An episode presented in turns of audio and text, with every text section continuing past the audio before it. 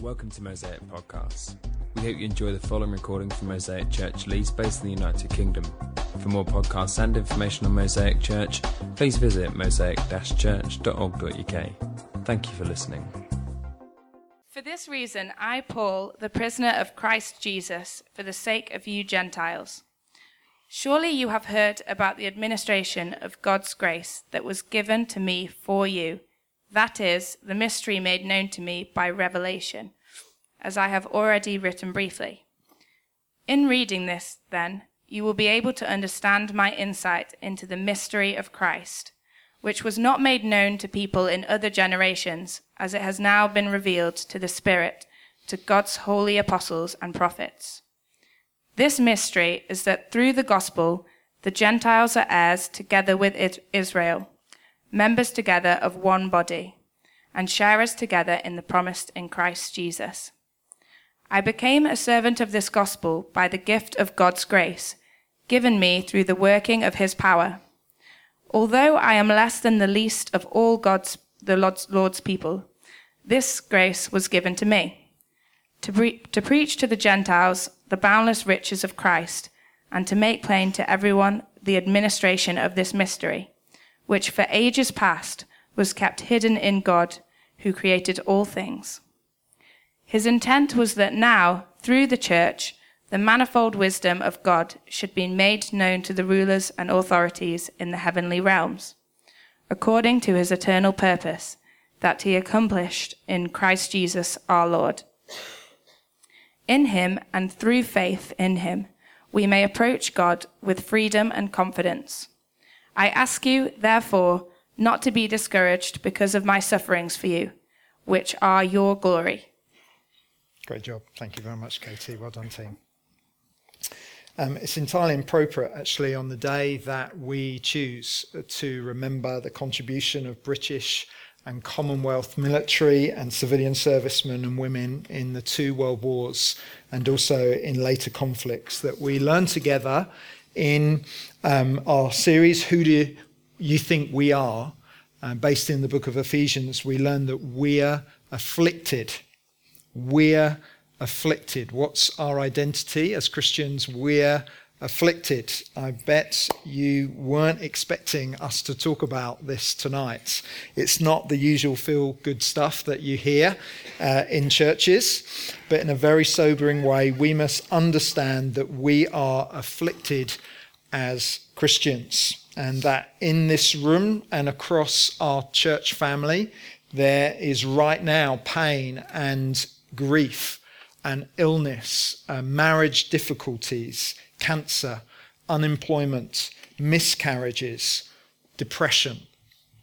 We're a hurting people. We're persecuted. We are hated. We're made to suffer. We're afflicted. And how we deal with our affliction is our theme today.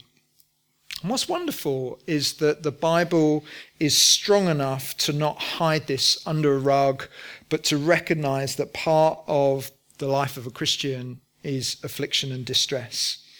It's fascinating, actually. The Bible is, is full of affliction. There are 150 Psalms, one third of which are laments. They're songs that express sadness.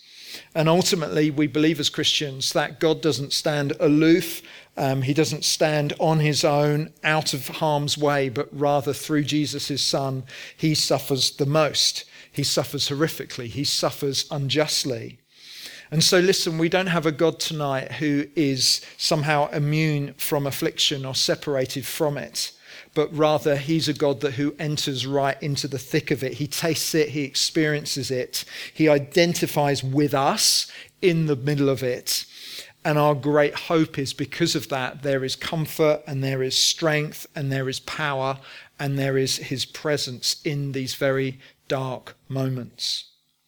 So, listen, talking about affliction tonight, I'm going to ask you to give me your time and your attention. I'm going to ask you to try and be a little bit vulnerable tonight with whatever's going on in your lives. But talking about affliction either prepares you for when it hits. And so, for some of you tonight, there's been no affliction in your life, but there will be a day when it comes.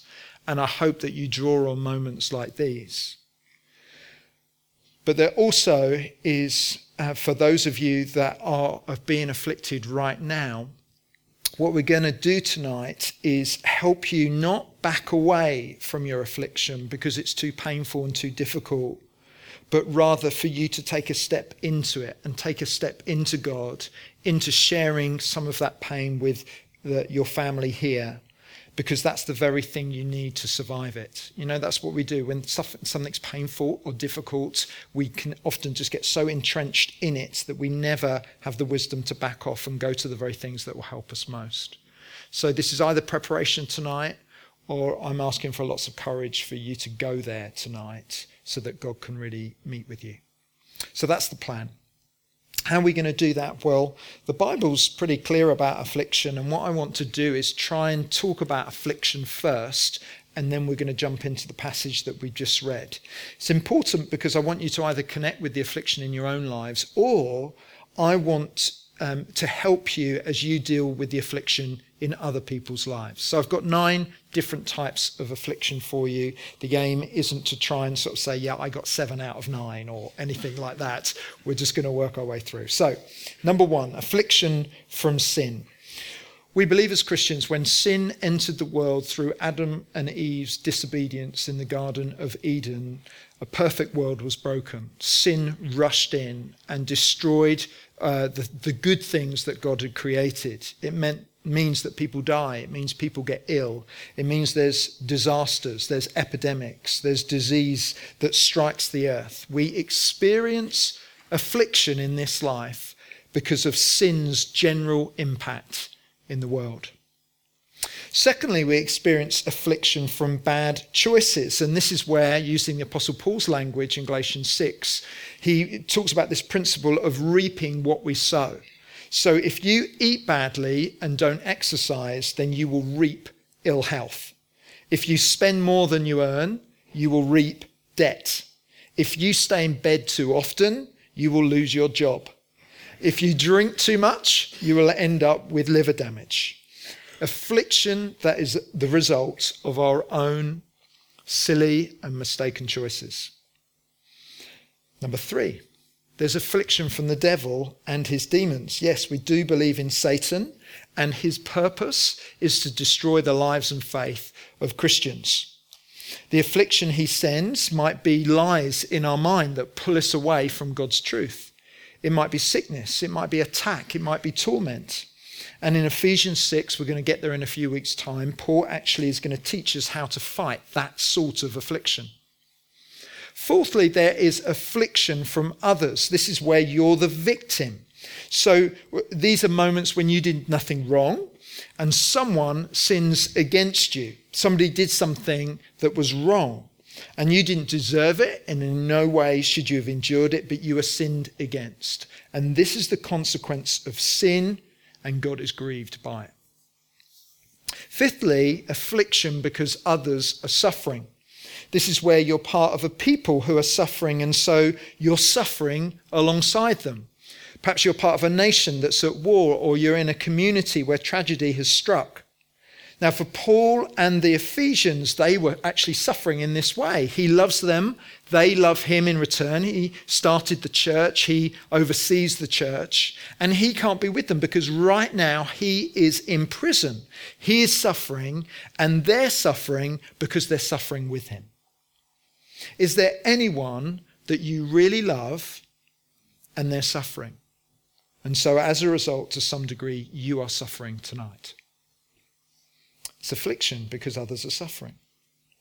Sixthly, there is affliction because of your faith. This is where you suffer or are ill treated because of what you believe. It seems like people hate you, but actually they hate the Jesus in you. And I wonder how many of you have family members, friends, work colleagues that just don't like you because you're a Christian. Affliction because of your faith.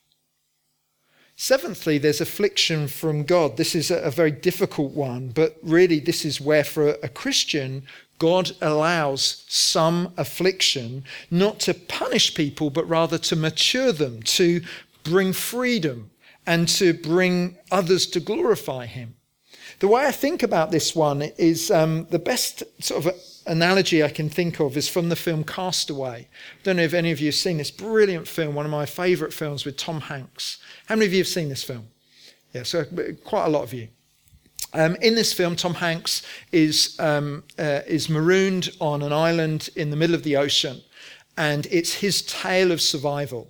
And he's on this island for about seven years. And the thing that keeps him going on this island is that he makes a friend out of a volleyball, and he names him Wilson. And Wilson uh, becomes the thing that Tom Hanks talks to, relies upon. Um, it, he um, it goes, it doesn't go anywhere without him. He's the thing he protects. He's the thing that keeps him going. And right near the end of the film, as he attempts to escape uh, this island, he takes Wilson with him. And there's a, a, heartbreaking moment where a storm comes and the raft that he's made starts to separate and uh, he realizes that Wilson has come off his raft and is floating away in the current. He dives in to save Wilson and he gets halfway there and suddenly realizes his raft is being pulled in another direction. So he finds himself in the middle of the ocean, Wilson, who he's desperate to, to gather in, and the raft that he needs to survive. And it is a, a huge question for him what he should do. And sadly, he eventually gets to the raft and says goodbye to Wilson. It is a moment where a storm brings separation, it brings clarity as to what Tom Hanks has to live for. If you put it in Christian terms, Wilson is the idol. Wilson is whatever is there in our lives that we look to, that we love, that isn't God. And sometimes God allows affliction, a storm to happen where we clearly see what we're truly looking for and longing for. And it's in those moments we have a choice to make. We're in the ocean and we can either choose to worship our idol, the thing that we've put in God's place, or we go to God. And so God brings affliction to our lives in order to mature us and to change us. Eighthly, there's affliction that's for our good. This is where God allows some hardship but it's to warn us and spare us from greater hardship. So that pain that you experience means that you go to the doctor and discover you actually need an operation. It seems bad, but without it, you would experience greater misery. And ninthly, there, and lastly, there is mysterious affliction. This is a huge category, but this is uh, affliction, if you like, that we can't categorize. It's like we just don't know what is going on the Bible says actually that we see in part and we know in part, which means uh, we don't, just don't have the full picture in this life. But in the new creation, we will be able to make sense of stuff that makes no sense now. But until then, we often, as I speak to people that suffer, it's so hard in those moments to actually work out where the good is, what God's saying, why you're going through what you're going through. And so I call this huge category mysterious affliction. And so, listen, why have we spent so long at this at the start? Well, I want you to see that understanding the type of affliction helps us love people in this family here. You see, if someone is hurting and it's a result of affliction from bad choices, we don't just want to show comfort, but we need to lovingly warn them. If you carry on this way, you'll shipwreck your faith. If you carry on this way, you will lose your marriage. If you keep doing that, you will devastate your friendships. If you keep eating that, you will ruin your health. However, if it's affliction from others, in other words, you're the victim, then you don't need anyone asking you to repent. What you need to do is bring care and comfort. And so, knowing the type of affliction helps us really care and comfort one another. But more than anything, whatever the affliction, we must help each other move from the why questions which come so easily to us. Why me? Why now? Why this? And instead, we need to gently encourage each, other to ask the who questions. Who is Jesus in the middle of your affliction? Who are you in Christ in the middle of the affliction? What is your true identity as a Christian? You see, what's your identity through the affliction is so important because your affliction doesn't establish your identity, but your identity will get you through the affliction. Who is Jesus and who are you? So, what affliction is happening in our passage? Well, Paul, who's the author of this letter that's about 2,000 years old, says in verse 1 For it, for this reason, I, Paul, the prisoner of Christ Jesus, for the sake of you Gentiles. What sort of affliction is Paul experiencing right now? Well, he is afflicted for the sake of others and their benefit. So, if you like, he's opening up this chapter by saying, I'm a prisoner for Jesus Christ. I'm in jail because I love you and I serve Jesus, but this is for others' good. He says, I'm suffering for this people group called the Gentiles. So this is quite remarkable, actually. The author of the letter, Paul, is he's gone from being the persecutor to persecuted. He spent his life murdering people that defected to the Christian faith, but now he's in, been imprisoned for calling people to become Christians. So we must ask ourselves, why is this such a big deal? Why has what he has been doing, you know, produced such an impact on his life? Well, there's two things that he's going to talk about here, and he describes it for us in verse 2. Look at verse 2 with me. Surely you have heard about the administration of God's grace that was given to me for you. That is, the mystery made known to me by revelation, as I've already written briefly.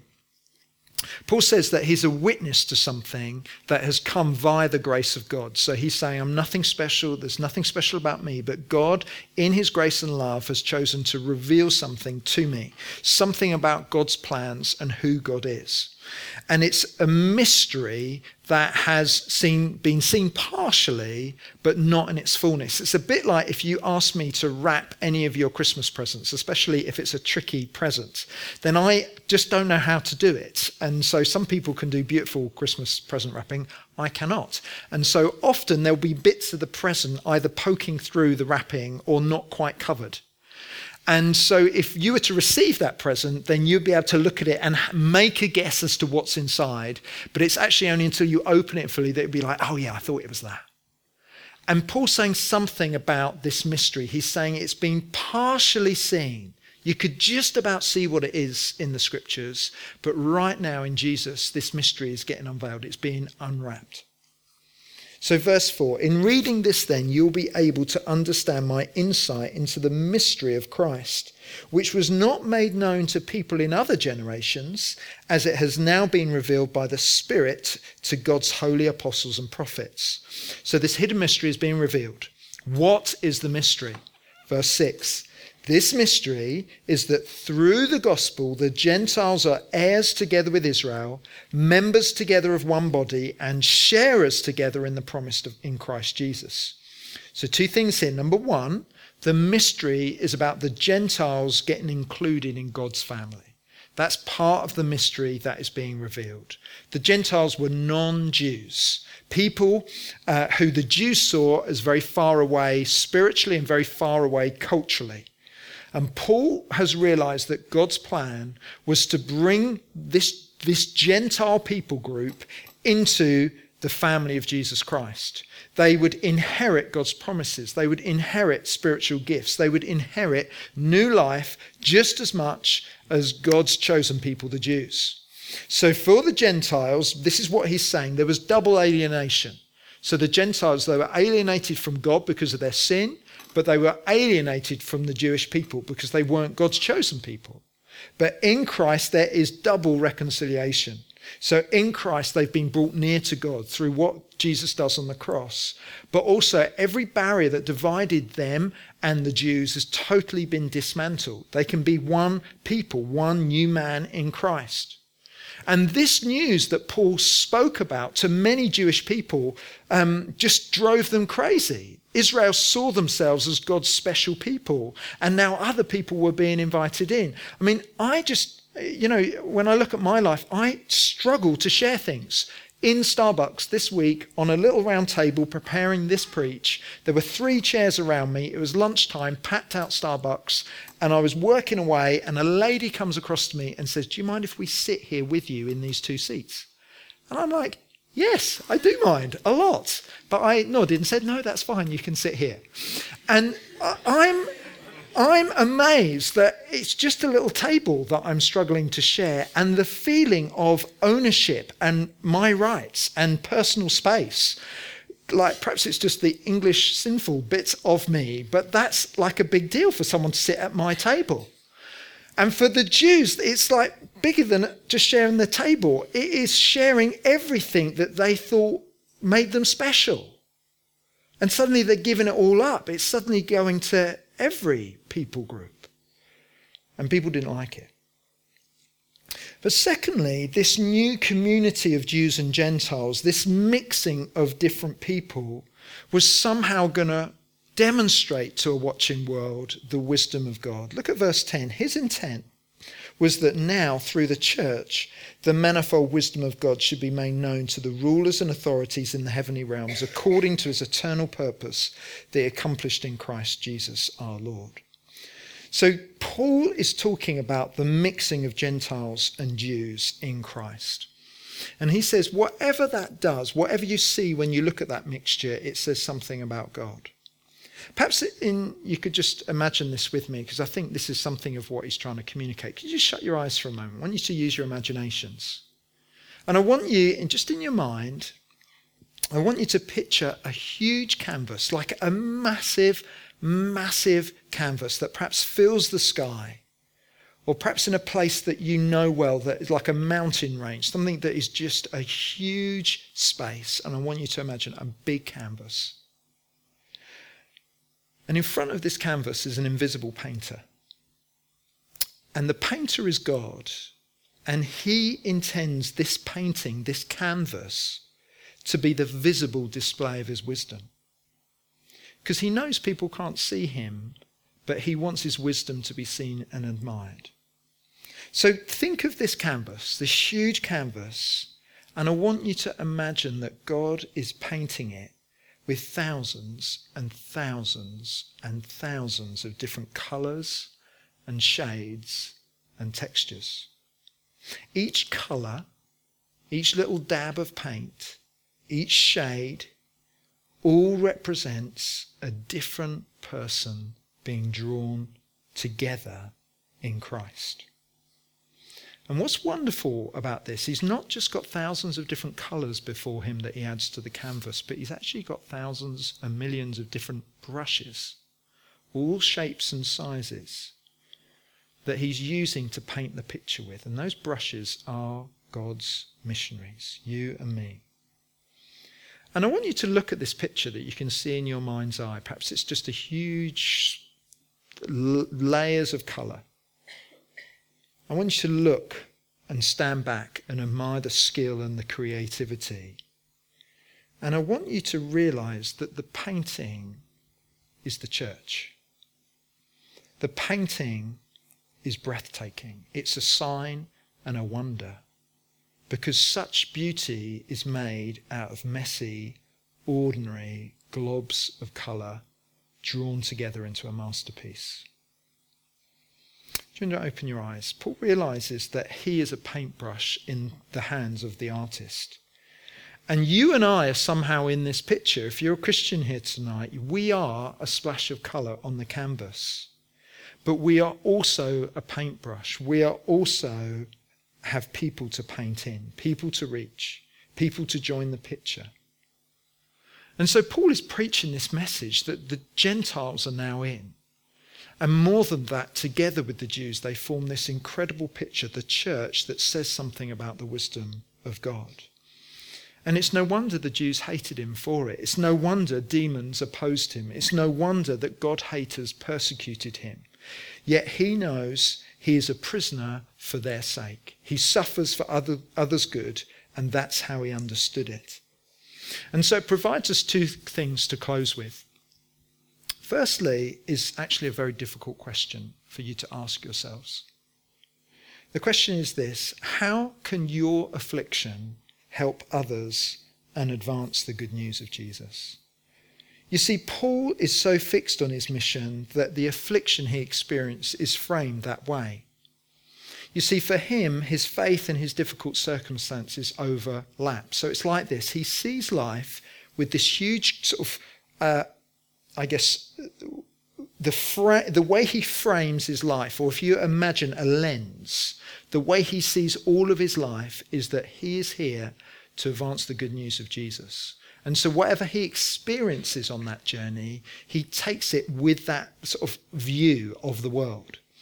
I think me and you, we have a very small, like mission minded lens that we keep in our back pocket that we take out every now and then when someone reminds us that's how we should be living. But generally, we do the rest of life just perhaps normally, with perhaps a Christian mindset. For Paul, that lens just framed everything that he saw. And so when he suffered, when he's a prisoner, you don't get in the letter a big whinge and moan. Look at what preaching the gospel to you guys means for me. He's not asking for sympathy, but rather this is just how he sees the suffering. You know, sometimes God gets excluded from very painful parts of our lives. Perhaps if you're an independent person, perhaps if you're like a fix it sort of person. But a great question to ask yourself is how can I suffer in a way that advances the gospel? How can others be impacted? And for those that have been afflicted, you have powerful credibility in today's world. And my advice to you would be this don't let all that you've enjoyed and the cost that you have paid, the energy that you have spent to deal with suffering in a godly way, do not waste it, but invest it in others. And I'm not just talking about here of extracting principles forensically, and so that somehow in the middle of someone else's affliction you can pull out these really good little snippets of wisdom. And I think just generally as Christians, we are good at that. And many of you in this room, you know, you've got all the answers when it comes to God's suffering, or you know the right things to say and the right things to advise people. I'm really not talking about that. I'm talking about taking the tears and the lost sleep and the grinding pain that you feel in your stomach when you're afflicted, the huge waves of sadness that roll over you, and doing all those things with Christ. And then out of that very honest place, reach out when you're ready to others that are suffering too. And that's why sometimes the most powerful ministries that we experience are born out of the deepest afflictions. Paul is afflicted, and his message is dynamite. And he's firstly saying, I'm an example of using suffering to benefit others. But secondly, it's all leading somewhere else. In verse 12, in him and through faith in him, we may approach God with freedom and confidence. I ask you, therefore, not to be discouraged because of my suffering for you, which are your glory. He's asking them to do something really simple, and it's this. In your affliction, however you are afflicted, please do not give up. Verse 13 I ask you, therefore, do not be discouraged. So, firstly, he wants us to know how our affliction helps others, but lastly, he wants us to not lose heart. And you know, it's fascinating here as he talks about suffering. He's not calling them to pretend that everything's going to be okay. And I think sometimes as Christians, we feel a pressure to do that with those that don't know Jesus, like pretend it doesn't really hurt, pretend that everything's okay for fear of somehow communicating that in this process it could be a little bit chaotic. He's not saying don't grieve, don't call out to God, don't cry. He's not saying hide it, don't talk about it. He's simply saying in the middle of your affliction, stand firm. And so to close, I want to encourage us to do the same. God is not shaken by your shakings. You know, in the Bible, um, um, in Ruth 1, a lady called Naomi provides a, a really quite um, powerful example. So Naomi changes her name to Mara, which means afflicted, when she suffers. And the circumstances that she goes through actually becomes her identity and they overwhelm her and she loses her heart. She lost heart. And it's interesting, it's right near the end of the story that she finally sees the goodness of God at work through her daughter in law Ruth marrying, marrying Boaz, that she manages to find the faith to own her true identity again. And we find in the text that she suddenly is called Naomi once more, and Naomi means pleasant. And for her, it's about God treating her in a pleasant way. God indeed is pleasant to us, even in the middle of affliction. So let me say it again. I've said this before, but your affliction does not establish your identity, but your identity will get you through your affliction. Amen? I mean, that's, that is dynamite for those of us that have got suffering that is coming our way. And what have we learnt about our identity so far in the book of Ephesians? Well, we've learnt that we're in Christ, that we're saints, we're blessed, we're chosen, we're saved, we're forgiven. In the next few weeks, we're going to look at what it is to be adopted, being fathered, to be victorious. And you know what? In our affliction, we must claim those things for ourselves. They are the who questions. Who am I? You know, my experience generally of people that are suffering is that they don't just tend to ask the why questions. That's almost like too much to like even come before God and say why. Usually when people are suffering, you just churn over your suffering. You're just in the the rubbish moment. You are just so aware of what's going on, and it's just so difficult to break out of that place because you're focused on how life hurts. And it's in that place that the very thing we want to do is get on our own and avoid seeing people, and we don't want to talk to God. But the very things that Paul is instructing this church in is for you to come to God, for you to know who He is. He is the thing that is stable when you're on unshaky ground. And who you are in Christ is the very thing that will get you through difficult moments. So, as we finish, we've really looked at these things. Number one, there are many types of affliction, and we need to know about them because, secondly, it's wise to know what type of affliction it is if we're to care wisely for one another. Thirdly, at some point, it's good to ask, how does my affliction serve others and the gospel? You know, I spoke to someone this morning in our North gathering. It was a wonderful moment for her as she realized she looked back at probably seven years ago very traumatic incident. And it's seven years gone. And she said to me this morning, I can see that this happened so that I can bless others. And it was for her, it was just like a moment of revelation as she understood God's purposes in her affliction. My prayer is that that's how we will deal with our affliction. And fourthly, and I just want to say this if you are feeling this right now, do not lose heart. You know, that's Paul's simple advice to you. Do not lose heart. Hold on. Come to God. Come to his character and goodness. Don't get isolated and remember who you are in Jesus. The resources are there for you to stand firm. And so I'd love to pray for us as we finish. Do you want to stand up? We're going to sing and we're going to worship Jesus. If we could have the band back, that'd be great.